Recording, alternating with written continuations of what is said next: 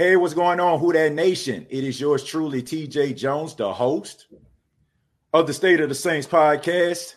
And I have a very special guest on the State of the Saints podcast. I have former offensive line, Super Bowl champion, and the voice of the New Orleans Saints, Zach Strief. Thank you very much for taking a part in the State of the Saints podcast. Thank you, Zach.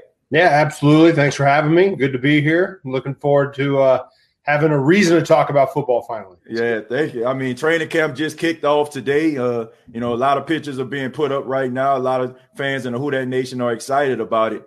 Uh, I, my, that's my first question for you. I want to talk a little bit about training camp. Uh, Sean Payton uh, created a bubble uh, for his team uh, this training camp due to COVID 19. I want to know what are your thoughts about Sean Payton creating that bubble, and do you think it, it will be effective?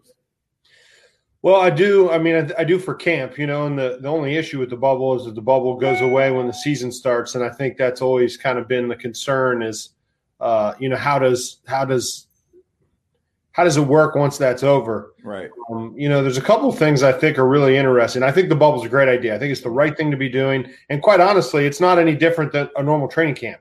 Right. And that's one of the things I found really strange about this whole situation is, uh, when people were asking about, you know, there being a football season and, you know, how do you do training camp? I kept saying training camp's easy. Training camp's a bubble, anyways. Right? I got people knocking on my door, make sure I'm in my room at, at 11 o'clock at night, mm-hmm. like I'm a little kid, right? I'm 30, 30, years old, and people are knocking to see if I'm in bed. Right. Um, you know, the camp is easy, but you know, with the negotiations that happened with the PA for, and I really don't understand why mm-hmm. they essentially made it illegal to make that kind of bubble structure mandatory.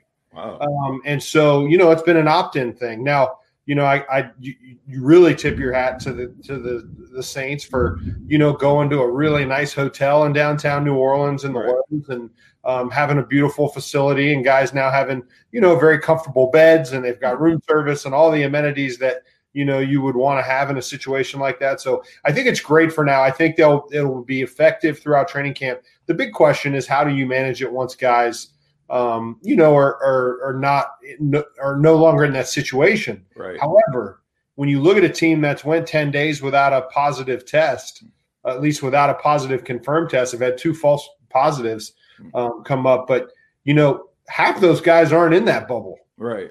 And so I think it is uh, it's encouraging um, when you talk about the ability to do that for the, the course of a season. Mm-hmm. That as of right now, they haven't run into issues. Now they will.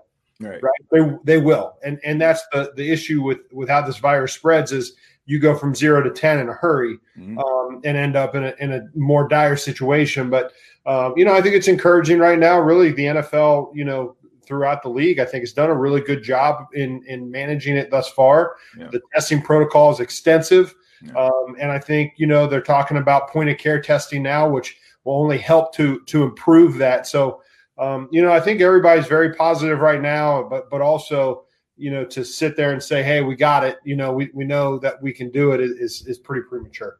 Uh, yeah, absolutely. I know a lot of people, you know, um, are are very happy about some of the things that are going on right now as far as um, you know protocol. Nobody seems to be contracting it, but like you said, there's a huge concern. But I have heard some reports about you know some teams are kind of you know following the, the same structure. You know, even players actually creating bubbles among themselves to try to keep themselves safe.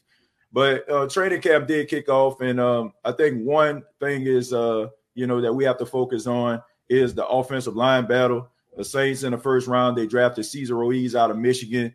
And of course, you have Erik McCoy, who plays center. And they said that they possibly could have a, a battle on the offensive line between those two. Uh, do you think that Cesar Ruiz will end up being the starting center this season, or will they shift him to guard until he gets uh, a little bit more familiar with the center position? Yeah, you know, I, I think I it's going to be really hard you know, here's the reality: they put helmets on today for the first time, right? Right. So uh, there has been no real football and and no real ability for those guys to work on the timing of that, and uh, there's a lot to it. You know, it's not just the quarterback in the center; it's is it timed up correctly to the guards, to the tackles. You know, you got two veteran tackles um, in in in Ryan Ramczyk and Tron Armstead who are jumping that snap count. They have an expectation when that ball is leaving. It was something that that quite honestly um, you know, they struggled with last year as they brought Erik McCoy into the mix. Right. Uh, you'd sit there and watch early camp practices, and there's four linemen going, and there's a guy still holding the ball on the ground. So, you know, it, it, was not real, real clean last year. Right. Um, you know, you tip your cap to Erik for getting there. Mm-hmm. Um, but it took reps, and, and reps are going to be the thing that's difficult. So I really, you know, maybe Cesar walks in and and and has it day one. Maybe he does, right? Every guy's different. Um, but if he doesn't, I think they're real comfortable playing him at guard right. for season, letting um, him get a grasp of everything. They're very happy with how Erik McCoy played at center last year. Was, this move had nothing to do with their perception of Erik as a center. Um, I think it has more to do with their um, their belief that Erik can play guard as well at a high level, and he is more of kind of a, a, a he's a grappler, right? He's a he's a real grinder. He's a physical kid. He's really tough at the point of attack. I think they feel good about him at guard as well. And you know, they had an opportunity to get the, the top interior offensive lineman in college, in their opinion, you know, in the slot they were at. And so they took Cesar and said, hey, we're not going to run into problems having too many good linemen. but listen, they've also got guys, you know, who are veterans who are going to be battling for that guard spot as well. And right. that job is a long way from being – you know, Ruiz is on day one. Right. You know, he's not going to be working in with the ones at the beginning. They're gonna have to, he's gonna have to earn that spot. And um, you know, there there's a, a group of veteran offensive linemen that are trying to win that job, and and it's going to be a battle for him to to do it in a short amount of time as he's going to have. Right. Yeah, I think it's going to be a, a huge battle. I I, I like uh, Cesar Ruiz a lot. You know, I know he had a, a really uh, good college career. Um, didn't really give up any holding calls. I think he said the only call he ever had was the illegal man downfield. So that's that's positive. Him coming into the NFL. But I do want to ask you one more question about the offensive line before we move on. Uh, someone that uh, you mentored, Ryan Ramczyk, he entered the NFL top 100 for the fir- for the first time. I want to know what do you think about the development of Ryan Ramczyk and you know how he has developed as a player. Yeah, he, and he's still underrated. So you know, it's um, uh, you know, I my my opinion of Ryan Ramczyk's about as high as it gets. Um, he's got some not only physical talents, but but almost um, he, he the way that Ryan Ramczyk can learn, the way that he can take coaching and apply it to the field, um, his ability to his level of humility, his desire to get better. They're really unique attributes that he has. It's he's elite in those areas um, you know, a lot of guys, you know, this was one something that I really had a struggle with was I knew I had to do something a certain way. You know, my foot had to be in this position. I had to do, you know, my hand placement had to be here, but it took me forever physically to get it there. Ryan Ramczyk comes out of a play as a rookie, and you'd be like, hey, you know, I dropped that step another four inches. It'll give you a better angle to your aiming point. And he'd do it the next rep Wow. And it would never It's like unbelievable that he was so good at taking coaching and applying it to the field. So I think um, Ryan's Ryan's ceiling has not been met yet. Um, and and he he kind of pairs that with a lot of really talented physical skills. Um, you know, I think he, he's every bit the equal of Terron Armstead, and I think there's a reason that, why they are commonly referred to as the best tackle duo in the NFL, and I think they deserve it. Yeah. Yeah, I think Ryan Ramczyk is the best right tackle in football, and I, I, think I've been saying that for a while. It's unfortunate that he doesn't get the the respect and the recognition he deserves, but he's he's definitely the best in my book. Uh, I want to move forward and talk a little bit about uh, Alvin Kamara. Um, he had an interview a couple days ago, and he, he, told the media that he was dealing with injuries throughout the season. Um, I think it started in the Jacksonville Jaguar game. Turned out he had a, a MCL issue. So I just wanted to uh, know what do you think about Alvin Kamara and what do you think you'll see for him this 2020 campaign? You know, there's a couple things. First of all, you know, you always it's always a speculation, right? You always have to speculate on it. But it was pretty blatantly obvious that Alvin was not the same player after that football game. Um, and and there's two things I take away from it that I find incredibly promising.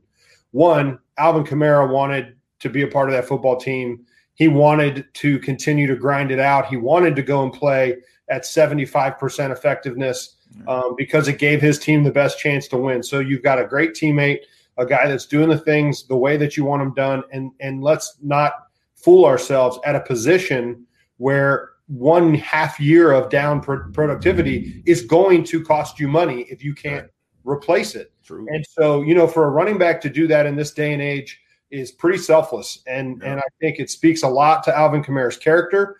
Um, I think it speaks a lot to the type of teammate that he is.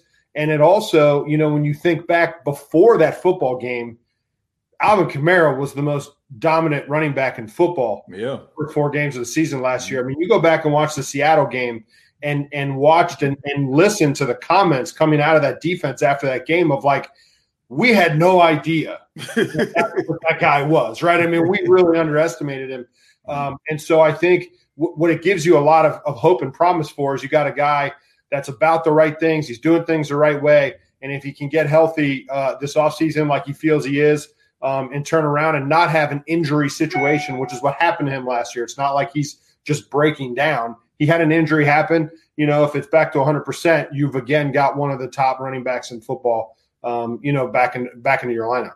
Yeah, absolutely. Uh, I, I, I knew for you know from what I seen last season. I mean, it, something just wasn't right.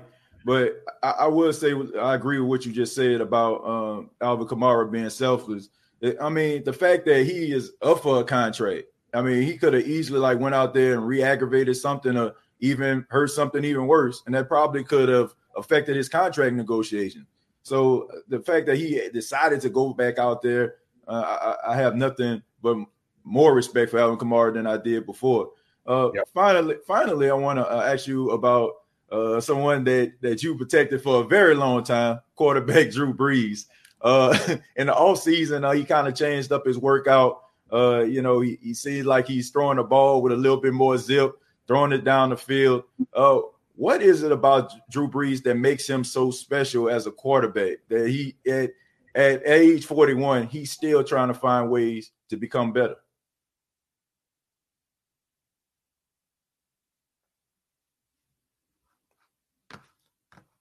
Uh, I think we have some technical difficulties here. We think Zach Strief he, he froze up for us. Uh, hello. Let's see. See if we can bring him back in. We got some technical difficulties here with uh offensive lineman, voice of the New Orleans Saints, Zach Strief. We'll try to bring him back in uh, once we get uh everything straight, man. But thank y'all very much for checking out uh, this interview with uh, Zach Strief. Uh, hopefully, we can get him back in, man. But uh, in the meantime, uh, let's see if uh, let's see who's in here. Special shout out to Jared Poor. I see Ace in the building. Brian is here. Uh, Dave. Yeah, man. Uh, very interesting stuff with uh, you know, Zach Strief. You know, uh, he, he touched on a lot of things. I wanted to get his uh, opinion on Drew Brees. I know he knows a, a, thing or two about Drew Brees, man. I mean, we know about you know when he made his retirement speech, he talked a little bit about Drew Brees. Uh, he talked a little bit about how much Drew Brees meant to him, you know, as a quarterback. So I'm pretty sure you know he, he probably has a lot to say um, about you know Drew Brees and you know the way that he actually you know plays the game and how he approached the game. But uh, hello. We lost power. Sorry. Okay. No, no, no. It's okay. it's okay. Yeah, we, we our, our, power went out here. My my router disappeared, so I uh, I apologize for that. And now I got all kinds of silly stuff going on.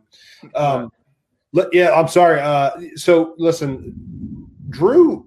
The thing that's really interesting to me about Drew, that's kind of fascinating um, as a as a observer, is his ability um, his his ability to continue pushing to get better at that age is really kind of fascinating. Yeah. It it really goes against human nature, right? Like you would think Drew Brees is an expert at throwing a football. At some point, you stop trying to throw it better, right. um, and that's not who he is, right? And it's just it's it's how he got to where he is, and I think he believes strongly in that process. And you know, part of that is is surrounding yourself with experts in the offseason that can get you um, into a better place. And and I certainly know from you know getting to a point in my career where you start getting older and you start looking for edges.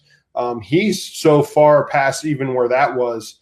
Um, and I also, you know, believe that in that process he finds real answers. Right. You know, it's not baloney. It's not like, oh, I, am going to just say that I feel better and maybe I'll feel better. I think you really can, uh, in today's day and age, push the limits of what your body can do at particular ages. And he's really found ways to continue, um, you know, to improve himself. And, you know, and with that goes the adaptability of your skill set and what it is. So, you know, we've seen Drew over the last few years not be able to drive the ball down the field as effectively as he did earlier in his career. There's no doubt about that. Right. Um, but how did he combat that? Well, he combated it by completing 74% of his passes mm-hmm. um, and and putting the ball in his playmakers' hands and moving the ball down the field. You know, at the end of the day, that's the goal, right? Is right. to move the ball down the field and score points. He's done those things, you know, effectively, and yet in the back of his mind constantly, I don't think has been. I'm never going to be able to do it again. Right. It's I need to find the answer of how to do it again. And um, you know, I don't I don't take the statements that he's made about how he feels as lip service because right. really not the kind of guy that he is.